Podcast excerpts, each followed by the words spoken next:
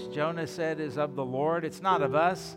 It's not of our church. It's not of our rituals. It's not of our morals. It's not of any of those things. Salvation is of the Lord. For the Bible teaches us that you, out of your love and mercy and grace, sent your Son to earth. And while he was on earth, he endured all kinds of things, just like we do. And yet he did it differently than we do. He did it without sin.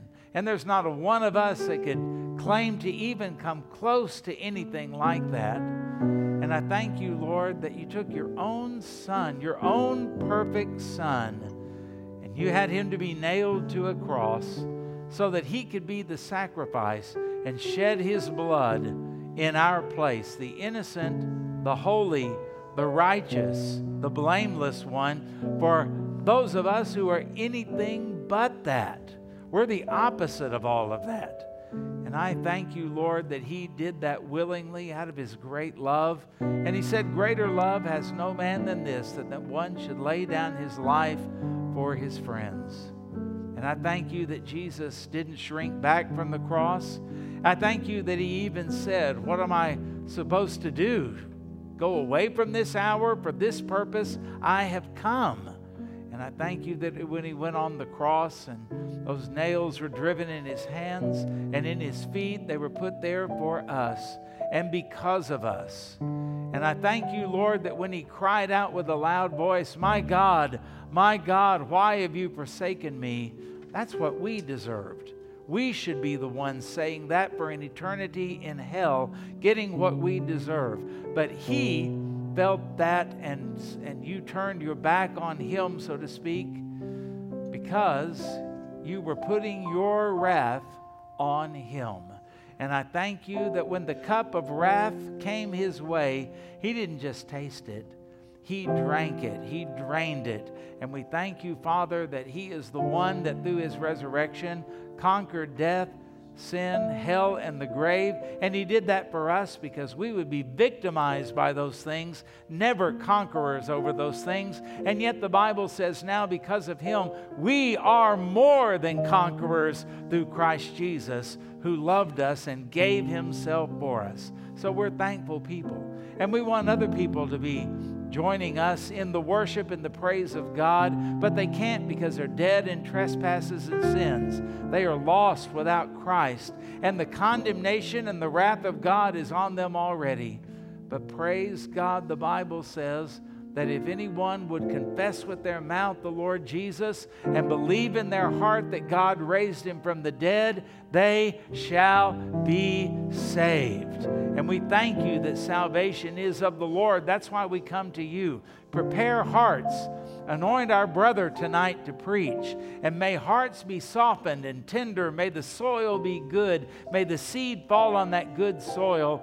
And we pray, Father, that we be able to plant and to water and eventually to reap a harvest. Lord, we long to see people saved. We long to see them baptized, to grow in the Lord, to have a part in their spiritual development, and to see what you would do in their life. And so, Father, we pray you would honor our prayers by saving lost people and allowing us to be a part of your kingdom and your eternal work from before the foundation of the world, that you might be honored and glorified, people might be saved, and that we might be blessed as we live in an atmosphere of evangelism and power and grace. So thank you for that, Lord, and hear us and grant it for the cause and the sake and the glory of Christ. For it's in Jesus' name we pray.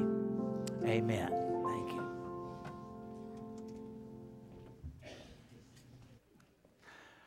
So keep on praying uh, throughout the afternoon.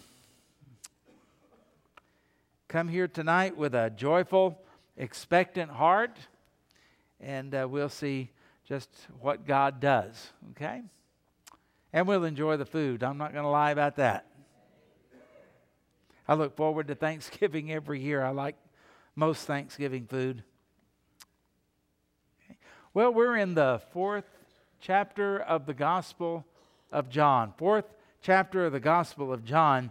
And we're going to be going down to uh, verse 7. And I've entitled this, it's kind of a weird title, but An Ordinary Miracle. And I ask you, are any miracles ordinary? No, no, they're not. But they look ordinary sometimes. And sometimes we treat them like, oh, no big deal. God did something, no big deal. And anything God does, especially any way that He blesses us, is a miracle because we don't deserve it. All we deserve is His wrath. And yet, look what He has done for us. And as we were praying, we're talking about this through the Lord Jesus Christ. And we saw in our Sunday school lesson today, as we uh, get to the end of chapter 6 in Galatians, those Judaizers that were coming in and telling the Galatians, oh, you've got to do this to finish your salvation, and we have something special for you, and you're going to miss out if you don't uh, get this done. Well, Paul exposed them today. They weren't doing that because they cared about anybody or loved anybody, they were doing it for themselves. They wanted to avoid persecution from the Jews in the temple, and they also wanted to be able to boast at how influential and powerful they were, and they wanted to brag about all of it. And that's where flesh always goes. And that's why our flesh loves the dramatic. We love the things that can't be explained. Even the world does this the psychic phenomena and that type of thing. I heard a commercial the other day to go to an app for California psychics that they guarantee, you know, that things are going to happen or, you know, or you get your money back and that type of thing. And uh, we're always impressed by those type of things. But yet we uh, call certain things miracle. Whenever a, a young lady has a baby, we talk about the miracle of birth. But nobody gets terribly excited about that. In fact, we live in a culture that wants to kill them if the mama decides that the miracle needs to die. And we're so inconsistent on everything that we say and everything that we do. And then if the child does survive birth and it does grow up, and then the child decides it wants to change its gender, well, we're okay with taking little children that aren't sure if they're a dog one day, a cat one day, if they're Batman one day or Superman another day, we're going to let them make life changing and life altering decisions on the basis of how they feel that particular day. God help us for our inconsistencies. And yet, God works miracles all around us all the time, and they just go right past us. We don't pay attention to them, and we're not thankful for them. There are a lot of you that your life in previous days would have been over by now, and I would be among that number.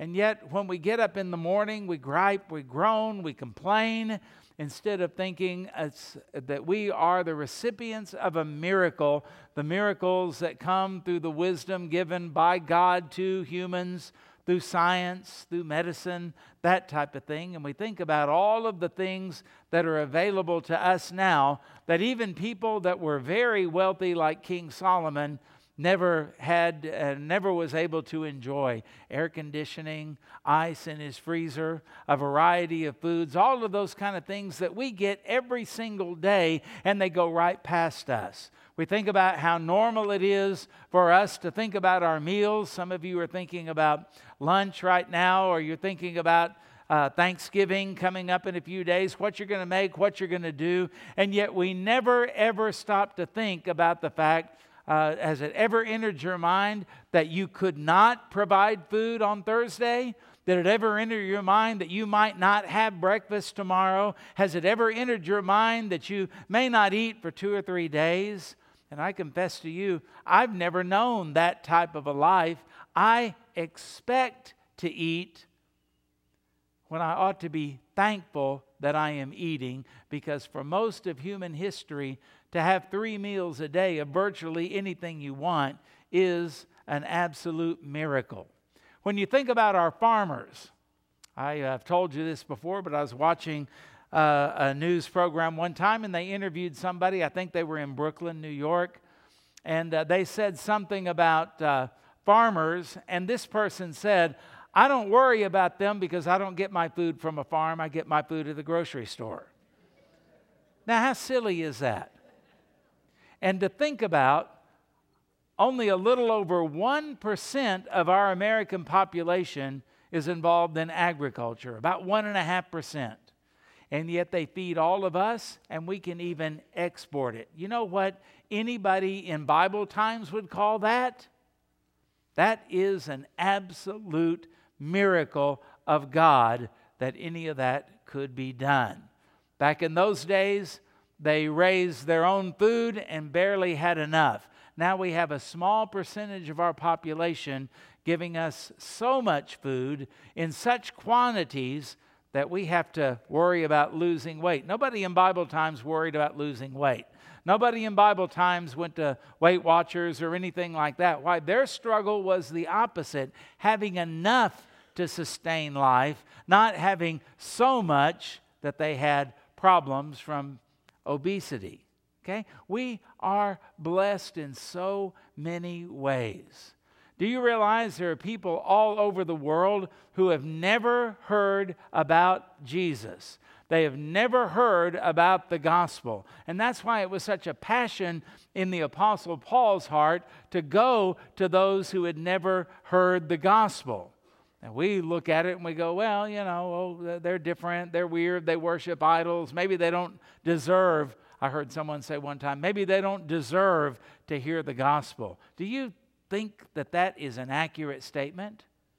The Bible says we're to go into all the world, so the debate's over. That's a command of Christ. But the idea that some people would be more deserving of the gospel of grace, which is undeserved favor from God, is preposterous. And so sometimes there are thoughts that get into our mind, things that control us. And even if you would be one of those where you're informed enough, you would never say anything like that.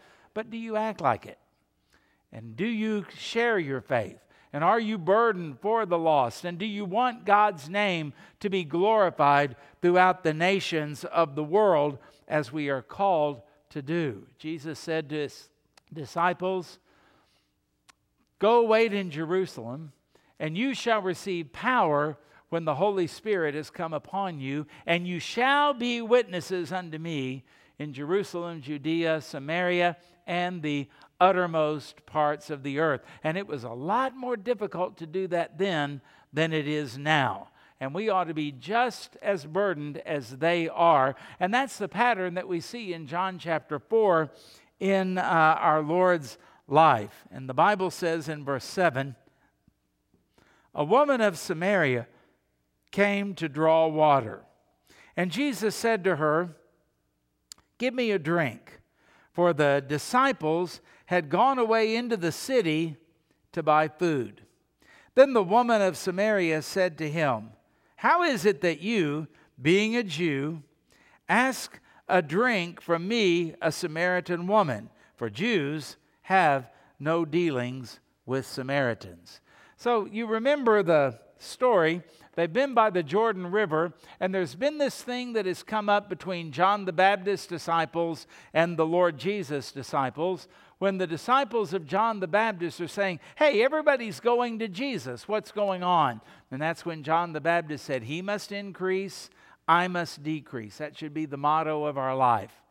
And then Jesus because it was attracting unwanted attention from his enemies, and his hour had not yet come for him to be arrested and die and all of that. He heads up toward Galilee. That's where he was raised. That's where Nazareth was. He wanted to get among his own people. He wanted to get away from the scrutiny of the uh, temple police or Nazis, as the case may be.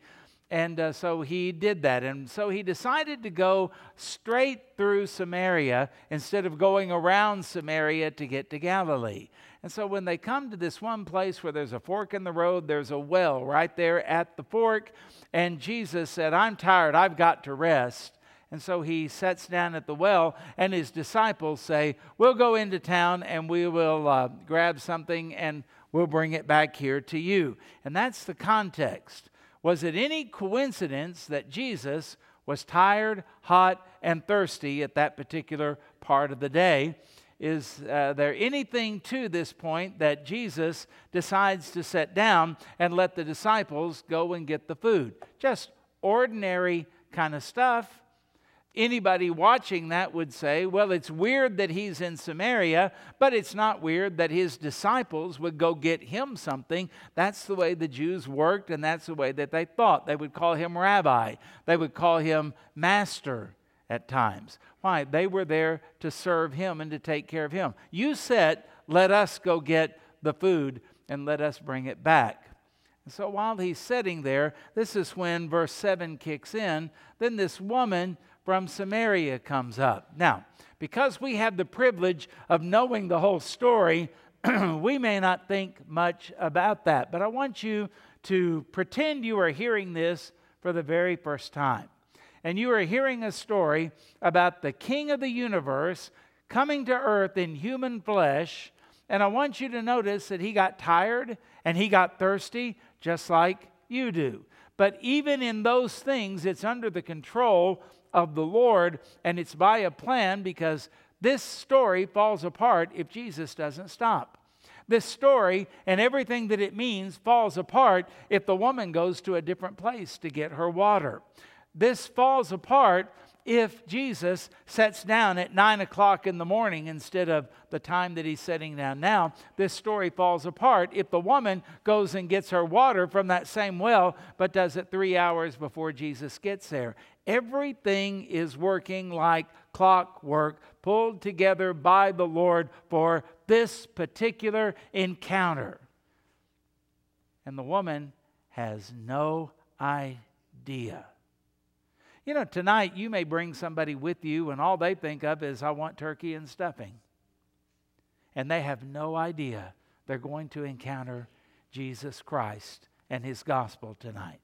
They have no idea what is going to happen. In fact, it uh, seems to me that when I hear people's testimony, that uh, whenever they were saved, it wasn't something they were expecting. Because the Bible says no one seeks after God. People are drawn to the Lord, of course. And sometimes we get mistaken. We think the drawing was us, and we think we were seeking when we were being led along to a particular place at a particular time. The woman, if we were to ask her, Miss Samaritan woman, what are you doing? I got to go get water. Where are you going to go get it? Well, I think today I'm going to go to Jacob's well. Oh, really? What do you think's going to happen there? going to get water. That's all I'm expecting. If I come back with water, they would carry it on their heads. When I come back with the water and there's enough for my little garden or there's enough for the livestock that we have, then I'll be happy and I'll go back at a later time, but right now, this is just, I just got to do the job. This is what has to be done. And it was common for the women to get the water. You can read about that even back in the Old Testament, they would do that. And uh, so that's all she expected. You know, there are people that will tell you that God meets you at the point of your expectation. Well, I would uh, agree with anybody who says we ought to expect great things from God. But I'm so glad he doesn't meet us at the level of our expectation because this woman only expected to have a pitcher of water. This woman only expected to have enough water to maybe quench the lamb's thirst if they had one, or a goat, or something like that. Or if they had a little vegetable garden, maybe to keep the, them alive. They are, after all, in a desert area. So she's not expecting anything. But the Lord Jesus is there and all of her life is being arranged for this particular moment, and she is being brought into contact with not just a weird Jewish guy sitting by the well. That would, that would have been something that would have been puzzling to her. It's not just somebody who happens to speak to her, because Jewish men didn't speak to women except for their wives or daughters. Uh, that just wasn't done. And, and he does that. What is going on here? There's something going on behind the scenes. The unseen hand is at work, and nobody could really see it except, of course, Jesus at this particular time. So I want you to think about some things that we can learn from all of this that can help us in uh, our daily lives. And uh, number one would be this don't overlook the outcast. Have you ever looked at somebody and you uh, looked at them and said, Man, they seem like a nice person. They seem like they're sharp. They have it all together. Man, I wish they'd get saved. I can remember when I was a kid hearing a uh, either a Sunday school or a training union teacher, I don't remember which, talking about some Hollywood celebrity. Might have been John Wayne. Let's say John Wayne. And they said something like this, "Oh, just think what God could do if John Wayne would only trust Christ. He could really, really use him. You ever heard anything like that? People that say, oh, if this millionaire or billionaire would get saved. What if Bill Gates would get saved? Oh, the money that he could pour into the cause of Christ, the influence that he could have. Oh, what about this athlete? What about them if they could trust Christ, win the Heisman Trophy, get a multi million dollar uh, pro c- contract signed and then get the signing bonus and then come and join our church. Man, wouldn't that be great if we could do that? And just think of how it would be if Isaac could have a youth meeting with a Heisman Trophy winner that every one of the kids in high school would know. We could fill the place up. Oh, if only God would do something like that. But the Apostle Paul would tap you on the shoulder and he would say, Hold on just a minute, not so fast.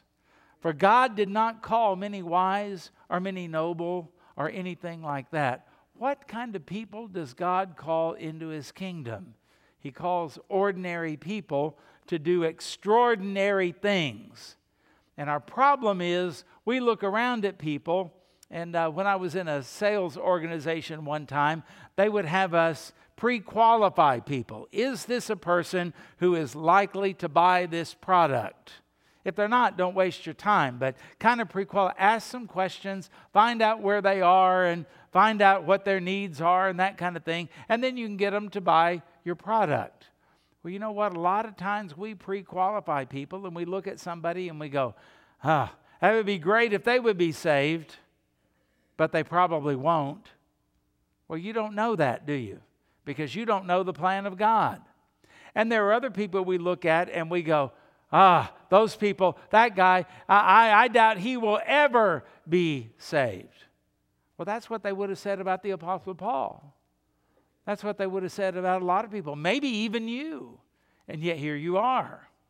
We look at people, and sometimes we're like uh, a time when I was working with a pastor I was serving with, and we were knocking on doors, and he told me, Don't go into that neighborhood. You can't build a church on those kind of people.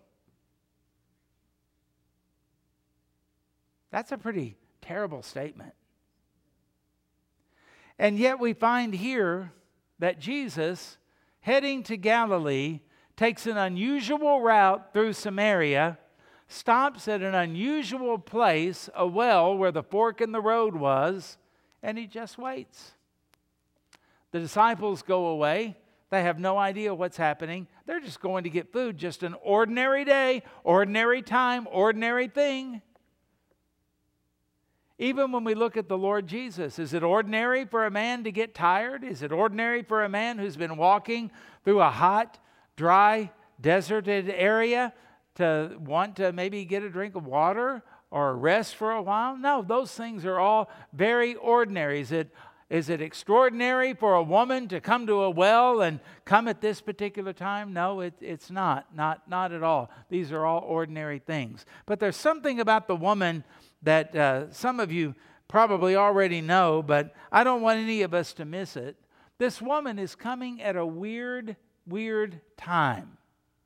Now, if we go by Jewish time, this would be at noon. It's hot, the sun is beating down on you. Why is she coming at noon? You see, in those days, usually the women went together to get water as a group. There's safety in numbers. You don't know what's going to happen. You don't know there may be some bad guys out there. You need the numbers. They did it also for company, for fellowship. There was a chance to talk, share stories, that type of thing. And they went to go get the water as a group. But they typically went early in the morning before the sun was really out and hot, or they went in the late evening when things were starting to cool down, but they would never go at this particular time. Why is she doing this? Well, if we just kind of read ahead in the story, we find out that this woman had some moral problems. Now, I want to ask you if you are thinking about Jesus sitting by the well, who is the person he would most likely talk to? Now, don't let your knowledge of the story prejudice you. Who would you really think, if you didn't know the story, that Jesus would talk to? Well, I don't know, but probably not her. That's not the kind of woman you want to be seen talking to if you're going to be uh, proclaiming that you're the Messiah. She's not a really good person in any way, shape, or form, not even humanly. We find that as uh, we go through the story, when Jesus said, uh, You know, uh, get your husband, she said, I don't have a husband. He said, You're right, you've had five, and the one you're currently with is not your husband. This woman had moral problems moral problems. It leads me to believe that the reason she's coming at a weird time and she's not coming with a group of other women is because the other women wouldn't have anything to do with her. I wonder if she had been with maybe one of their husbands. I wonder if she had, through her marriage and divorce, some of you know firsthand how that affects extended family and other things like that. I wonder when you've had five like that in a small village, I wonder maybe all of those men that she had married and divorced and married and divorced and married and divorced were their brothers, maybe their uncles, maybe a father. Who knows? Maybe through all of that, where did she find all of these men? Were there that many single men, especially as she aged? Well, let's speculate a little bit. Maybe with that many husbands and living with the man that she was with, maybe she was what has been called in the past a homewrecker. And maybe the other women were thinking, I can't have anything to do with you after what you did to, maybe it was their husband that she stole. Maybe it was one of them that uh, one of their husbands she was living with. In other words, what I'm trying to say and paint the picture, this was not a nice, respectable, put together, wonderful, moral, successful lady that everybody would go, "Oh, we'd love to have her in our church. We need more of those kind of people." That didn't faze Jesus, did it? And yet we overlook the outcast we overlook the people that we think, well, they're mean, well, they're weird, well, they're really steeped in the world, well, they uh, wouldn't want anything to do with the Lord Jesus and all of that. Well, that's not really what matters, is it? The Bible says people come to Christ because the Spirit draws them, not simply because they have an interest or anything like that or a propensity toward those things. In fact, those who seem to have a propensity toward religion are sometimes the worst people that you find in the Word of God because they're false converts. So Jesus gives us an example of don't overlook the outcast. You know any outcast? You know any people that just don't fit in? You know any people that maybe maybe they're not like a hell's angel or anything like that. They're just strange, weird, Maybe they're people who just dress like a poor person dresses. Maybe they're not as clean as you think that they ought to be. Maybe their language is a little rough. I don't know if you've noticed. Isaiah in Isaiah 6 says that he's a man of unclean lips and he comes from a people with unclean lips. Could that, couldn't that be said of us today? I mean, you can hardly talk to somebody without cuss words coming out. Maybe we look and say, well, I just don't feel comfortable witnessing to them. I don't, I, I don't know. I, I, I don't know if they'll ever be saved. And I know they need to be saved. I won't deny that, but I just don't know that it'll ever come. Do you suppose anybody would have said that in our church about this woman? Do you suppose there's somebody like this woman that you know, that you could witness to, that you could befriend, that you could serve, that you could help, uh, you could uh, share the gospel with them, but uh, I don't know. I don't like those kind of people, and I don't like to be seen around those kind of people. And what would people think? Well, couldn't you ask the same question here? In fact, the disciples are a little bit shocked whenever they do come back. And so don't overlook the outcast. And I want to remind you that when this woman came to draw water because she couldn't come in a group or with anybody else, I want you to think about some things that were said about the Lord Jesus Christ. In fact, in Luke chapter 4, verse 18, when Jesus went into the synagogue in his own hometown, this is the scripture from Isaiah that he quoted and comment, that he read and commented on. And listen to this. The spirit of the Lord is upon me. I hope you can say that. Because he has anointed me to preach the gospel to the rich and the famous, to the celebrities, to those who have a lot to give to the kingdom of God. No. He's anointed me to preach the gospel to the poor. He has sent me to heal the brokenhearted. I don't know if you've been around very many broken-hearted people, but it's a real joy. I mean, they're just so much fun. They laugh and they joke and they do all. No, you know I'm being facetious. To preach or to heal the brokenhearted. The people you don't normally want to be around is the key. To proclaim liberty to the captives. Who wants to hang around a slave? And recovery of sight to the blind. And to set at liberty those who are oppressed. To proclaim the acceptable year of the Lord. And Jesus said that, and you know what they wanted to do in his own hometown? Kill him stone him. And yet, this is what Jesus came for. That's why people like you and people like me are saved because all of that really describes the way we were. And if it doesn't describe, describe us physically and economically, it does describe us spiritually depleted, impoverished, having nothing to offer the Lord, and no reason why He would even want to be around us and yet he did. That's why Jesus came. You know, if we're going to walk in the Spirit as we've seen in Galatians chapter 6, that's going to lead us to be like Jesus, and that means that we are not going to overlook those kind of people, those kind of situations. We realize that Jesus is the answer and he's the only hope that we have. So, how do you look at the outcast? Number two, don't overlook the ordinary. Jesus said to her, He didn't even give her a ye must be born again like he did Nicodemus. To this lady, all he says is, Can I have a drink? And it shocks her, it stuns her. First of all, because he's a Jew, and secondly, because he's a man. And she's just kind of beside herself that that would happen just through a simple, ordinary question. And I want to say to you don't discount your simple, ordinary conversations with lost people.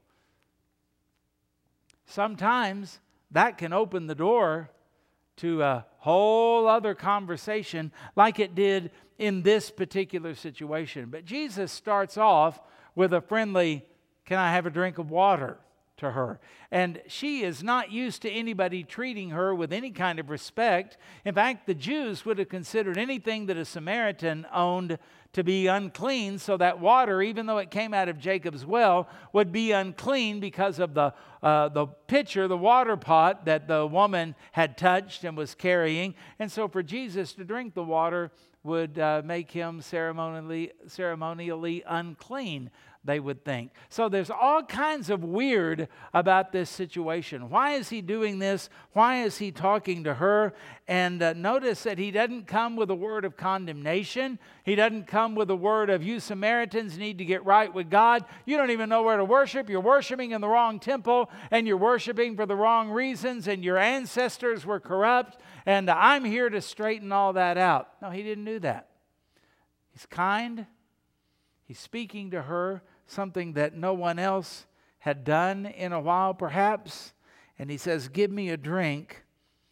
For his disciples had gone into the city to get food. I mean, this shows us the humanity of Jesus. He was God in human flesh. He lived like us. He got tired like us. He got thirsty like us. And he had personal interactions with other people just like we do. He didn't walk around in a white robe with a halo over his head or anything like that. He looked ordinary. He looked normal, like a normal person. And he's sitting there and he talks to her. And I wonder what uh, besides shocking her, what it really did to her and meant to her that he would pay attention to her. And you know, we get so excited when a celebrity is saved, and we get so uh, uh, excited when dramatic events occur. And yet, here is an unnamed, immoral Samaritan woman getting water because of uh, the shunning that she got from everybody else. Would you call this a miracle territory? Now, if I see a man with a withered hand and Jesus is walking up, I might go, Ooh, something's going to happen here. If I see Jesus in front of a tomb and he's weeping and then he cries, Lazarus, come forth. Oh, boy, this is going to be good. If he goes up to a blind man and spits in the mud and then puts that mud on the blind man's eyes and says, Go wash in the pool of Siloam, I might want to follow that guy. That's big stuff. That's amazing. But a Samaritan woman having her sins forgiven, oh, can't make a movie out of that, can you? And yet, look what happened as a result of this beginning of an ordinary conversation. Folks, we sometimes forget it's through ordinary means and interactions with other people that God does extraordinary things. Even with people like this woman, we don't even know her name. We don't know what happened to her after this, and yet it is recorded in God's Word. It is significant. And we forget how God works through the ordinary traffic patterns of life. Number three, don't be intimidated by barriers. Jesus had every reason, humanly speaking, not to talk to her, to have nothing to do with her, to join in with everybody else and turn his back on her and make it really clear when she comes up you're not getting any conversation out of me. In fact, I don't even want to look at you. I kind of have an idea why you're here by yourself. I can put two and two together fold his arms and turn away and be disgusted by her. And she would have deserved it. But that's not what Jesus did. And the woman is shocked. Then the woman of Samaria said to him, How is it that you, being a Jew, ask a drink from me, a Samaritan woman? I mean, this is weird. You don't cross over those barriers. How many barriers are you afraid to cross over? How many things intimidate you and push you back when you could do something, but you don't because you're uncomfortable, because it wouldn't look right, because you weren't raised that way, because they are so different, because uh, whatever situation it might be? What do you do? How do you look at other people? Do you see them as people made in the image of God, a creation of God, as you are? Do you see them through the eyes of the gospel? This could be an opportunity to scatter seed. This could be an opportunity to water seed. And uh, we'll, we'll, where we start, we're going to start with the very, very ordinary things, and we're going to see where God leads us and what is going to happen. But there's every reason not to. I think about Luke chapter 2, verse 29. When Simeon sees the baby Jesus at the temple, uh, he prophesies over him. And, and notice what he says Lord, you are now letting your servant depart in peace according to your word, for my eyes have seen your salvation, which you prepared before the face of all people. Well, why did he say peoples? Isn't Jesus just for Jews? Aren't the prophecies just for the Jews? I mean, he, after all, he's gone into the temple and and uh, been dedicated there. Isn't that a Jewish thing? What, what's this stuff about peoples, the nations? And then he goes on to get more clear in verse 32 a light to bring revelation to the Gentiles, like that Roman over there. like that tax collector over there, like these people that are the traders that are here coming in and out. What? Talk to them? Love them? Minister to them? You have got to be kidding. They are contaminating our land. They are corrupting us. They are the reason God is not blessing us. How dare they? Don't expect me to have anything to do with them. And Samaritans were even worse. And yet, everything that Simeon says here, it has the idea that Jesus is coming for those people that the Jews wouldn't even talk to, that the Jews wouldn't even touch, that the Jews wouldn't even go into a Gentile household. Think about that. And yet, Jesus came to save those people that the Jews wouldn't even touch or speak to. And I think we need to learn from that as well because we have these different social barriers, economic barriers, educational barriers, and all of that that we think they're too smart. I could never talk to them. Or they're way beneath me. I could never really talk to them. I don't even really think about all of that. Just do your job and, and, and, and I'll be out of your way before too much longer. Do you ever see that when you come into contact with somebody that you consider to be way above you or even sadly kind of beneath you that that's not the way God sees it at all. God sees it as your opportunity to share the gospel and to be kind and to minister to and to serve these outcast people. And we've got to look beyond the normal barriers. For a long time, there were racial barriers and things like that. Uh, there were also other barriers as well. Why do you think there are churches like cowboy churches and stuff? They probably didn't feel comfortable coming into a normal First Baptist church in a particular town, so they made their own. Why do you think it is that sometimes people feel uncomfortable when they go into a certain church and uh, all the women have furs on and golden earrings, and the men are dressed in $1,500 suits, and they come in, they're just wearing whatever they could put together. How do you think they feel? How do you think that is? And so reach out to them. Well, maybe somebody of their own kind should reach out to them. I have actually heard that said in church. There was a church that Sammy and I were a member of that had a lot of mission churches all over Dallas. And there was one time our evangelism professor was telling us that this woman off of the streets had come, walked the aisle, trusted Christ, and everybody was excited about it. But he heard the staff member say, We have a chapel down in this part of town, and you would probably be much more comfortable there. And we wonder why God's not blessing us. To each his own and all of that kind of stuff. We've got to step across some of these barriers that are coming up. I just said step across.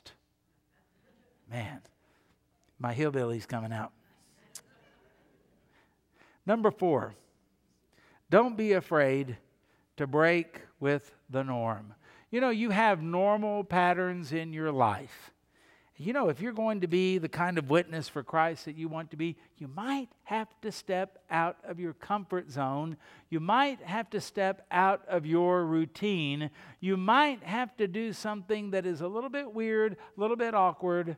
Witnessing is never for me this kind of thing where it just gushes out of me like talking about football or the weather or anything like that. No, it always makes me a little bit tense.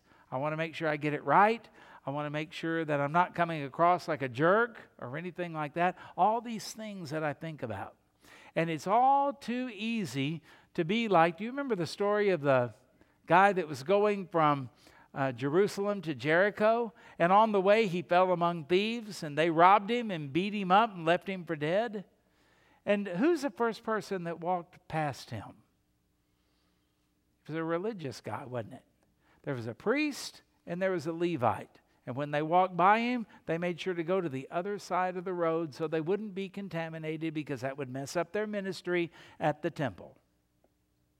And Jesus didn't have a good thing to say about them, did he? But then there's a Samaritan, that's what we've been talking about here. Those compromised, barely a Jew, and the Jews consider them not to be Jews. And yet he's the one that showed compassion.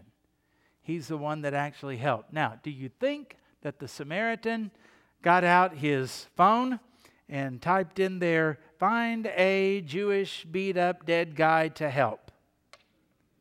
I don't think so. I think he was on his way somewhere to do something. We don't know what, but it may have been very important. He had supplies with him that he was able to use to help this guy. But you know what he did? He went out of his normal routine in order to help someone else. Now, the normal routine for Jesus and people like him would have been to go either to the east or to the west around Samaria and just avoid that altogether. But Jesus broke out of the norm. You notice here the normal thing was for Jews have no dealings with Samaritans.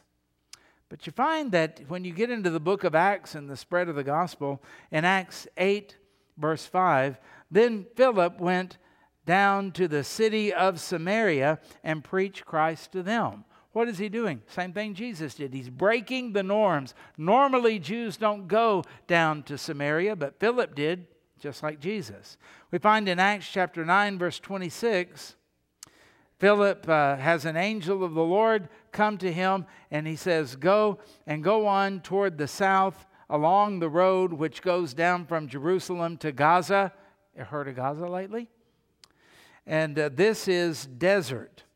And so he uh, arose and went. And you know what he sees? There's a chariot out there. Just at the right time, the right place. And Philip is able to run to catch up with the chariot. Must have been a slow one. And as he runs, he sees there's an Ethiopian man. Now, Philip probably didn't normally run across Ethiopians. Travel was not what it is now, and immigration was not what it is now. But you know what? Didn't matter. He looks in there, and the Ethiopian eunuch is very important man, but he's reading out of the scroll of Isaiah, and only rich people could have scrolls. And Philip asks the question, Do you understand what you're reading? Well, that's an ordinary question, isn't it? What does the guy say? How can I except somebody explain it? Philip said, May I hop in? Hop in. And then he explains it to him, and what happens? This Ethiopian eunuch gets saved, and he goes home to Ethiopia, and he is a witness for Christ there.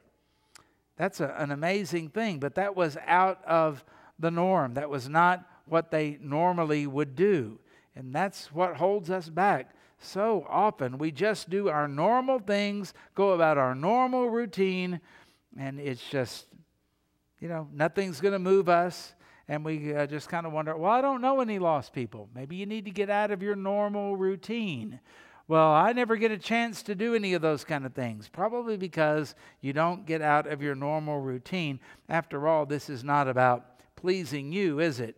It really is about the uh, Lord Jesus Christ and the gospel of the Lord Jesus. And you can read about that. Think about Peter going to Cornelius. What happened there? He went out of his norm. But you know, the greatest thing of all, I want you to think about Jesus before he came to earth. Where was he? He was in heaven.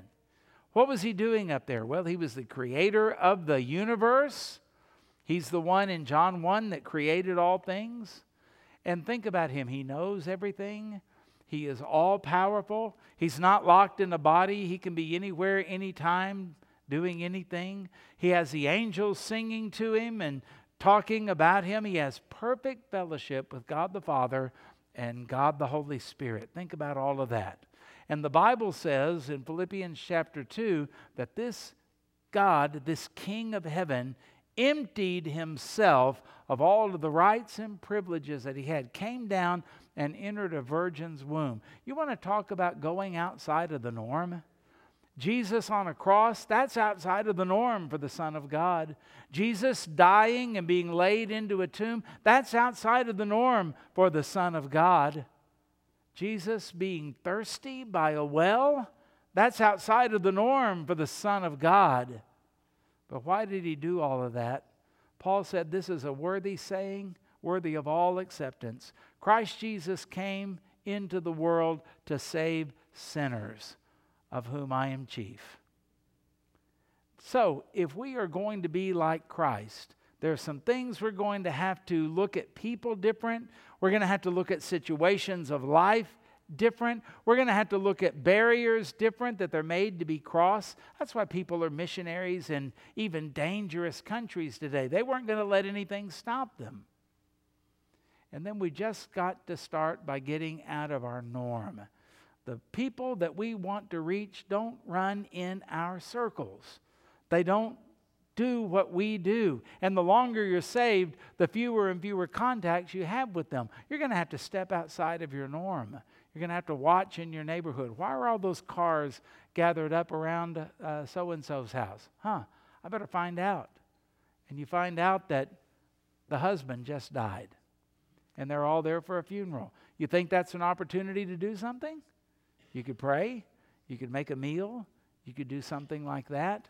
But we've got to watch and we've got to get outside of our normal routine to interact with them. May God grant that we do that. And if you're here today and you say, I feel like such a stranger in this place, well, actually, you are welcome here. We're glad that you're here. But the reason it feels different is because if you've never trusted Christ, you're not in his family. And, you know, it'd be kind of awkward to go to somebody else's family reunion if you're not related to them, right? One time, uh, a few years ago, I had a funeral to do in the morning, and uh, there was somebody else, a church member, that was burying a loved one right after the funeral I was preaching. And I thought, well, I can do both. And so I got through with the service I did in the graveside, and then I, I mean, I flew back over here to Rest Haven. And when I got there, I looked, I saw the blue tent thing, and I parked my car and I ran up there to it. Everybody else had already there. I ran to it. How weird must have that looked? And I got up there and I stood with the people, and you know, you try to make it look kind of normal, like. And then I looked around and I go, I don't know anybody here. I looked at the name that was down there. That's not the person that I know. How do you get out of that? You step back very quietly, and then you go run to your car and drive around till you find the right place. Some people feel like that, folks, when they come to church. No matter how often you shake their hand or say, We're glad that they're they just don't fit in because they've never been born again. They're not a part of the family. And so, what we're doing tonight is we want people to be in the family. We're going to break the norm and invite them in and bring them in and feed them a meal and fellowship with them as much as we can. But we want them overall to hear the gospel of the Lord Jesus Christ. See how important this is? But the same thing can happen on your way to work tomorrow. The same thing can happen in your neighborhood. The same thing can happen when you're checking out with your groceries. The same thing can happen and uh, I, I just challenge you. If you don't know how to do that, talk to Melissa Boyd. She does it all the time. And find people like that who do that and learn from them so that we can be like Jesus. So if you are here today and you feel awkward, out of place because you've never trusted Christ, will you? Trust Him that His death on the cross paid for all of your sins in full, that He was raised from the dead, and that He is Lord of all. And the Bible says that whoever calls on the name of the Lord shall be saved. Repent of your sins, put your trust in the Lord Jesus Christ. And you can talk to anybody that is around you, and they will get you with someone who can explain that more and uh, help you with it. And I pray that you will. You must be born again. May we pray together. Father, as we think about these things, we see just how different Jesus is than we are. And we see that even when we look in the Bible and we see the people we don't want to be like, yet we, we are. And we tend to just kind of uh, run in our own circles, doing our own things in our own way. And I'm preaching to myself as well. Father, help us, Lord, to look at things differently. A miracle is not just the dramatic thing that happens, the greatest miracle of all is when a soul is saved. Help us to see that. Help us to understand that and to rejoice in that, to pray for that, to long for that. And I pray, Lord, that we would do that all, that you might be glorified in more places and by more people than ever before. And please give us the privilege of being involved in your eternal plan and purpose. And we pray this in Jesus' name. If you agree, say amen.